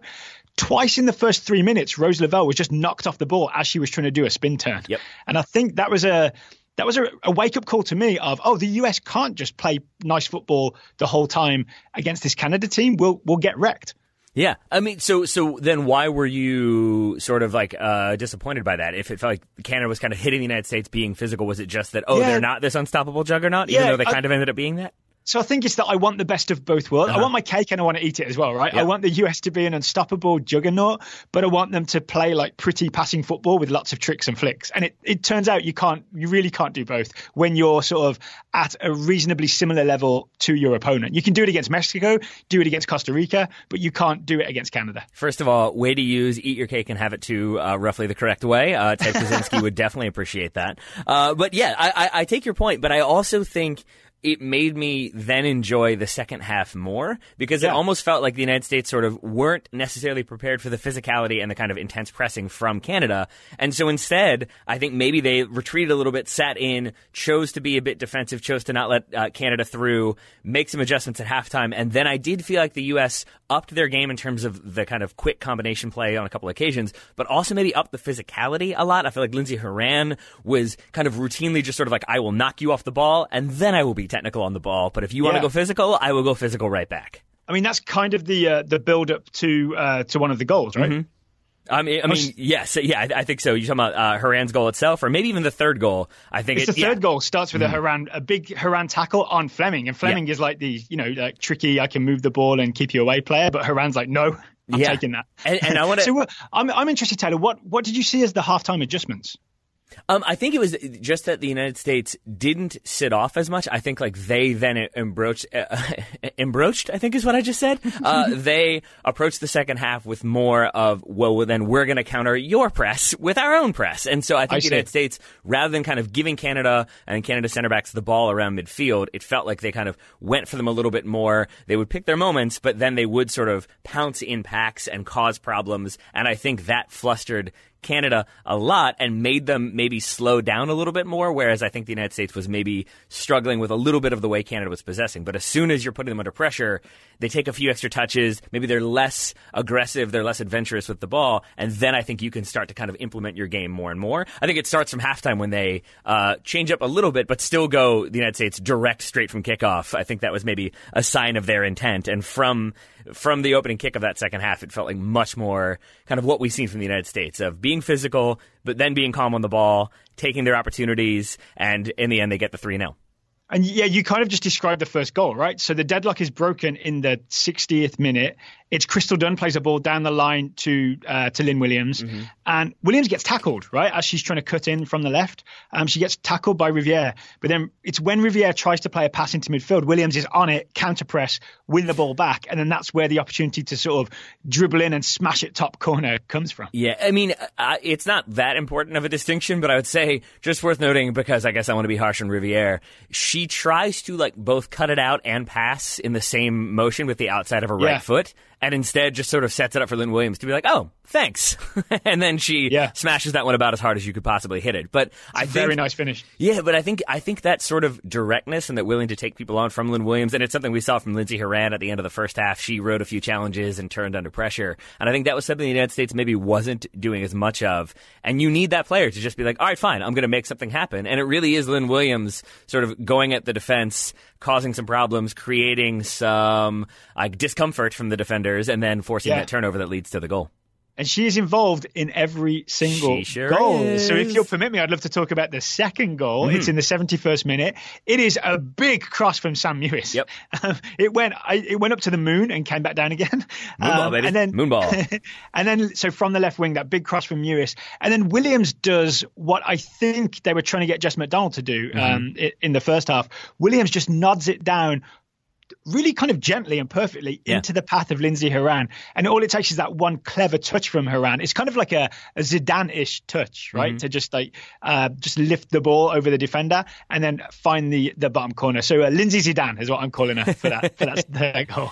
It's, I mean, it's really, it's one of those like goals where sometimes the ball not being crushed into the back of the net, but sort of delicately rolling in off the post is Yeah. almost as appealing. And in this case, yeah, when Lynn Williams heads it back across, Horan, I think, chests it down with like her lower stomach, but then has that little touch just to kind of lift it over the defender and then hits it. And it's three deft touches that leads to the goal. But uh, it's the sort of, uh, it's why I really enjoy Lindsey Horan so much. It's why when you ask that Rose Lavelle question about is she the best player in the world, I think you got a few other players nominated, but the one that I felt like was most consistently nominated, most people seem to agree, but the one that was most consistently nominated aside from Rose Lavelle was Lindsey Horan. And I think this performance is why she still gets that sort of hype and justifies it. And again, this is part of the um, this slightly experimental nature of the Vlatko lineup, right? Like Lindsey Horan is the one that often missed out Mm-hmm. when Jill Ellis was picking uh, a three-player midfield, and Lynn Williams. Uh, correct me if I'm wrong. Did not even go to the World Cup, so this is this is new, and it's these two combining for a goal. I've got one question before we move on, though, Taylor. When you say that Horan controlled the ball with her lower stomach, Yeah. do you mean her appendix or her abdomen? Uh, her abdomen. There we go. Okay, where is her appendix? your appendix is like your extra stomach that you don't actually use. But where is it? Uh, See, I'm always nervous. Anytime I get a, an acute pain in my stomach, I'm like, I've got appendicitis. I just instantly think that, but I never quite know where the appendix is. I, I don't know if it's in your left or your right side. Um, For for reasons unrelated to this game, I've spent a lot of time looking at diagrams of the inner workings of my stomach in the last few months. Okay. Um, and I still don't know where the appendix is. You say unrelated to this game. I'm not sure I believe you. I feel like you were so focused on which body part Lindsey Horan used to settle this ball that you had like the, the full mannequin in front of you trying to figure it all out. Well, let's move on to the 82nd, If we must. Mm-hmm. 87th minute. Megan Rapinoe, she's on the field. Um, she gets herself a goal. She does. Mm-hmm. But as I said earlier, though, it starts with that Lindsey Horan tackle um, on Jess Fleming as Fleming is trying to make a turn. Yep. And I think that's, uh, again, part of what Horan brings to the game, right? It, it is, but I think the it's and it's great. Great tackle from Horan. It's a great driving run and ball in from Lynn Williams. But where you see the kind of veteran nous, I believe is the way uh, you, go with it, uh, is Megan Rapinoe, who, if you watch as Lindsey Horan is closing in to make that tackle, Megan Rapinoe is already shifting her weight towards making a counterattacking run. Like she sort of knows, like Lindsey's going to win this ball. Uh, then uh, then Lynn Williams is going to get it. She'll play me in. It's going to be a goal. So I'm just going to go ahead and start my run now. And she pretty much does. And that's pretty much how that goes down. Did you also? I know we've uh, harped on this before, but I again noticed a massive uptick in the quality um, of sort of weighted through balls and crosses that find the exact target. Um, Megan Rapinoe really is, even amongst this elite group of US women's national team players, her passing and crossing is elite, elite. I don't know if the word like double elite. She Double would, elite. If, if it was an airplane, she would definitely board first out of everybody. Yeah, I'd be fine with that. I'd be fine with that. Yeah, uh, yes, I thought she was excellent. I thought Sam Mewis coming on as a substitute also uh, pretty excellent, though she does not get Yeah. the goal Megan Rapinoe does. And it's a good. It's not just the run. It's not just her delivery, but in this case, it's also just the finish. It's kind of rifled in, but she picks her spot. She knows where she's going. She's calm. Then she does the Rapinoe Yeah. celebration. It kind of uh, kind of did everything you needed to do. Do you mind if we talk a little bit about sort of who impressed and who might have strengthened their case for being part of the actual first team starting 11 lineup? I sure don't. Um, so I think the winner really is Lynn Williams, right? Um, involved in three goals. And Mm-hmm. Four assists in qualifying, and uh, I think three goals as well uh, for Lynn Williams. So not bad. Um, so she, she to me, as that centre forward, she is now in contest with Carli Lloyd while Alex Morgan is out. Mm-hmm. W- what about? Uh, I agree with that, but what about Christen Press, who we also saw sort of play central uh, a couple of different times in this game? There was some rotation going on, but yeah, she has I like some- that by the way. I like the uh, Press and Williams switching back and Yep. forth. I think it like did a little bit of confusing the Canadian defense, right? Because Mm. Yeah. Buchanan was watching everything, but she couldn't always watch that. she could not. Uh, and I felt like Press, uh, despite not getting her name on the score sheet, she certainly caused lots of problems. Maybe there was a few times when she could have looked to, to pass instead of shooting, but she has the nice one in the 33rd minute when she hits the crossbar. Worth noting that comes from Lindsey Horan again, sort of making the decision to drive forward and make something happen. But it's Yeah. still good, a, a good shot from her. And Christen Press was another one who I think came out of this camp uh, a winner and probably played herself if she wasn't already on the roster probably played herself into certainly uh, strong contention if not outright selection So here's my take on Christen Press is even though she really is a striker, Yeah. right? She's a pacey running behind, run at players facing goal striker. And she's not a back to goal striker, almost not at all, right? I don't think she can do that job. She's not a target, like No. she's not big enough to be a target for crosses, and she's not. I don't think that you know. There's a lot of a lot of Christen Press soccer that I haven't seen, so I could be wrong. But I don't think she's like a back to goal hold up type striker. So in this three forward system, she for me she kind of has to play left wing. She can't be the replacement centre forward. So she's still in competition with Megan Rapinoe. And I I think if she's going to win a starting spot, it'll be because Rapinoe declines or is injured or she's just the backup to Rapinoe. I don't think she can be a replacement for the actual centre forward, which is what I think Lynn Williams does offer. I think that's a really good shout. I, I, I kind of overlooked Megan Rapinoe, strangely enough, just because Christen Press started this last game. Maybe it's the recency bias. Yeah. Uh, but and for I- example, Rap- Rapinoe started the must win to qualify Yeah. semi final. It was Rapinoe on the left, um, Heath on the right, and uh, Carli Lloyd centre forward. So, so then, do you think maybe I'm? Am I being like Christen Press is an excellent player, but do you feel like am I being too positive then, given the kind of uh, the lack of depth that they're going to have at the Olympics, just because you have a smaller roster? Do you think then that maybe Christen Press does miss out, or do you think she has enough versatility that they may bring her to be a substitute for Rapinoe or a substitute for Heath, and then you could have maybe Lynn Williams as a backup there option as well, but then also a backup striker for say Carli I- Lloyd? Honestly, I'm not confident answering because I'm not sure how many strikers we normally take on that 18 player roster. Um, she's versatile enough, right? You can make the argument that she can play she can play any of those front three positions. But when she's the centre forward, you to me you miss out on the hold up play. So maybe like it comes down to Christen Press or Mallory Pugh. Because in, in some ways they're kind of similar in that they're better out wide and running at people. So maybe it just depends who's in form at that time, right? And we've got the She Believes Cup in March to uh, to judge a few players against each other. We certainly do. We certainly do. Yeah. Well, are there players who you have maybe more question marks about uh, at this point than you did uh, heading into the camp? Um, maybe Jess McDonald Mm-hmm. because she didn't have a great tournament, and you really would expect a player like McDonald to, you know, fill her boots during um, uh, Concacaf Olympic qualifying. Um, and certainly, if you were looking at which strikers made uh, larger progress, it's definitely Lynn Williams over Jess McDonald, right? Um, I'm also really fascinated by this Ali Krieger at centre back experiment. I feel like you chose the word fascinated intentionally. Well, here's why it's really here's why it's really weird is Emily Sonnett played Yeah. right back in this game. Mhm. I think of again, I, I'm not as experienced an NWSL watcher as many people who will be talking about this game, so I know that I'm lacking certain knowledge. But to me, Emily Sonnett is a centre back, right? And when she plays right back, um, I mean this in a good way. She looks like a centre back playing right back.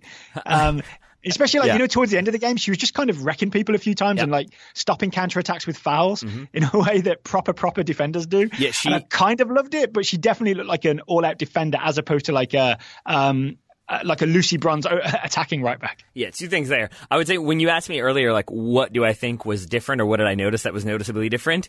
Like, the United States just being so much more aggressive in when they tried to put Canada under pressure was exemplified by Emily Sonnett in the 47th minute, I think was. She, like, steps out and crushes somebody to make Yeah. that tackle. And it felt like, okay, I see what you're doing. But to your point about her being a center back playing right back, there was the moment of the first half. I think it was the first, no, second half, excuse me, when she gets uh, sniped, for lack of a better way, just like falls over standing there. That wasn't maybe her I did- finest moment. I re- so luckily there was no play near her, right? So it didn't it didn't impact anything. But I kind of like how she rolled, popped back up, and just gave a thumbs up to the bench, like I'm fine, let's Yes, keep going. and got a big and got a big cheer for it. I think she's she's a fan favorite. But it was But so yeah, this but this is why I think it's weird. Is Emily Sonnett is a centre back and Ali Krieger is a right back. Mm-hmm. Yeah. And yet in this game, we started with Krieger and Dahlkemper as the centre backs and Emily Sonnett as the right back. Mm-hmm. So it, it says to me that uh, Vlatko is really all in on a can Ali Krieger play centre back experiment. And my take based on this game is yes against smaller like CONCACAF minnow type teams. Mm-hmm. But when you've got Christine Sinclair or Beckie running in behind you, as they did twice to Krieger, mm-hmm. I don't think she's quite up to the same level as regular centre backs. I got confused for a moment because I thought you were talking about Becky Sauerbrunn. And I was like, why would Becky no. run against her? So, yeah, I know what you mean. Yeah, and Becky yeah. Sauerbrunn, I believe, was carrying some sort of mm-hmm. like minor injury, I think, for this game, which is why she's not there. And I, I, did a bit of research. Tierna Davidson would have been my guess at like experimental-ish player that mm. maybe Vlatko would have wanted to look at. I think she had an injury, and that's why yeah. she wasn't called up for the roster at all. But still, Ali Krieger at left centre back is is quite the experiment. It was, and I, I agree with you. I don't think it worked very well. Um, from from what I saw of Ali Krieger, I don't think she was very confident in the air. Ryan and I talked about yeah. how Gio Reyna had a bit of a uh, a quicksand game, and it felt like this a little bit with Ali Krieger, especially in the like final ten or fifteen minutes of the first half. That she didn't seem very good in the air. She her clearances only went about like ten yards away when she would have the headed clearances, or she would sort of head it laterally into the side, which is not what you yeah. want as a heading clearance. But then, I mean, it's tough, right? She's up against Christine Sinclair. Mm-hmm. That's that's a really tough ask for someone who has played most of her career as a right back. Yes, but I also don't think of Christine Sinclair as being blazing fast, at least not at this point. And yet, in the 38th minute, she does get basically behind Ali yeah. Krieger because she sort of spots the, the gap. She's aware that no one is entirely focused on her and then makes that run. And I think Ali Krieger, too late, recognizes, oh, yeah. Christine Sinclair is in behind me and can't really make a play. It ends up being a good save from Alyssa Naeher, but a, a, a better forward, excuse me, not a better forward, but a faster forward certainly increases that gap and causes even yeah. more problems. And I think Canada knew, and I think they kind of targeted the space in mm-hmm. behind Krieger because so like twice, Beckie did it once and Sinclair did it once. They started like on Dahlkemper and ran diagonally across so they would end up behind Krieger. And I think they sort of exploited basically Krieger's lack of familiarity with playing centre back to exploit that space behind her. Becky with the good runs. Becky with the good runs. Um, so I still think we see uh, Ali Krieger certainly involved in the Olympic conversation, but maybe just less so as a center back and more so as a starting fullback or a substitute fullback if the situation requires. But I'm assuming that's what Vlatko was going for, was seeing just how versatile can Ali Krieger yeah. be uh, if we do need to take her to the Olympics.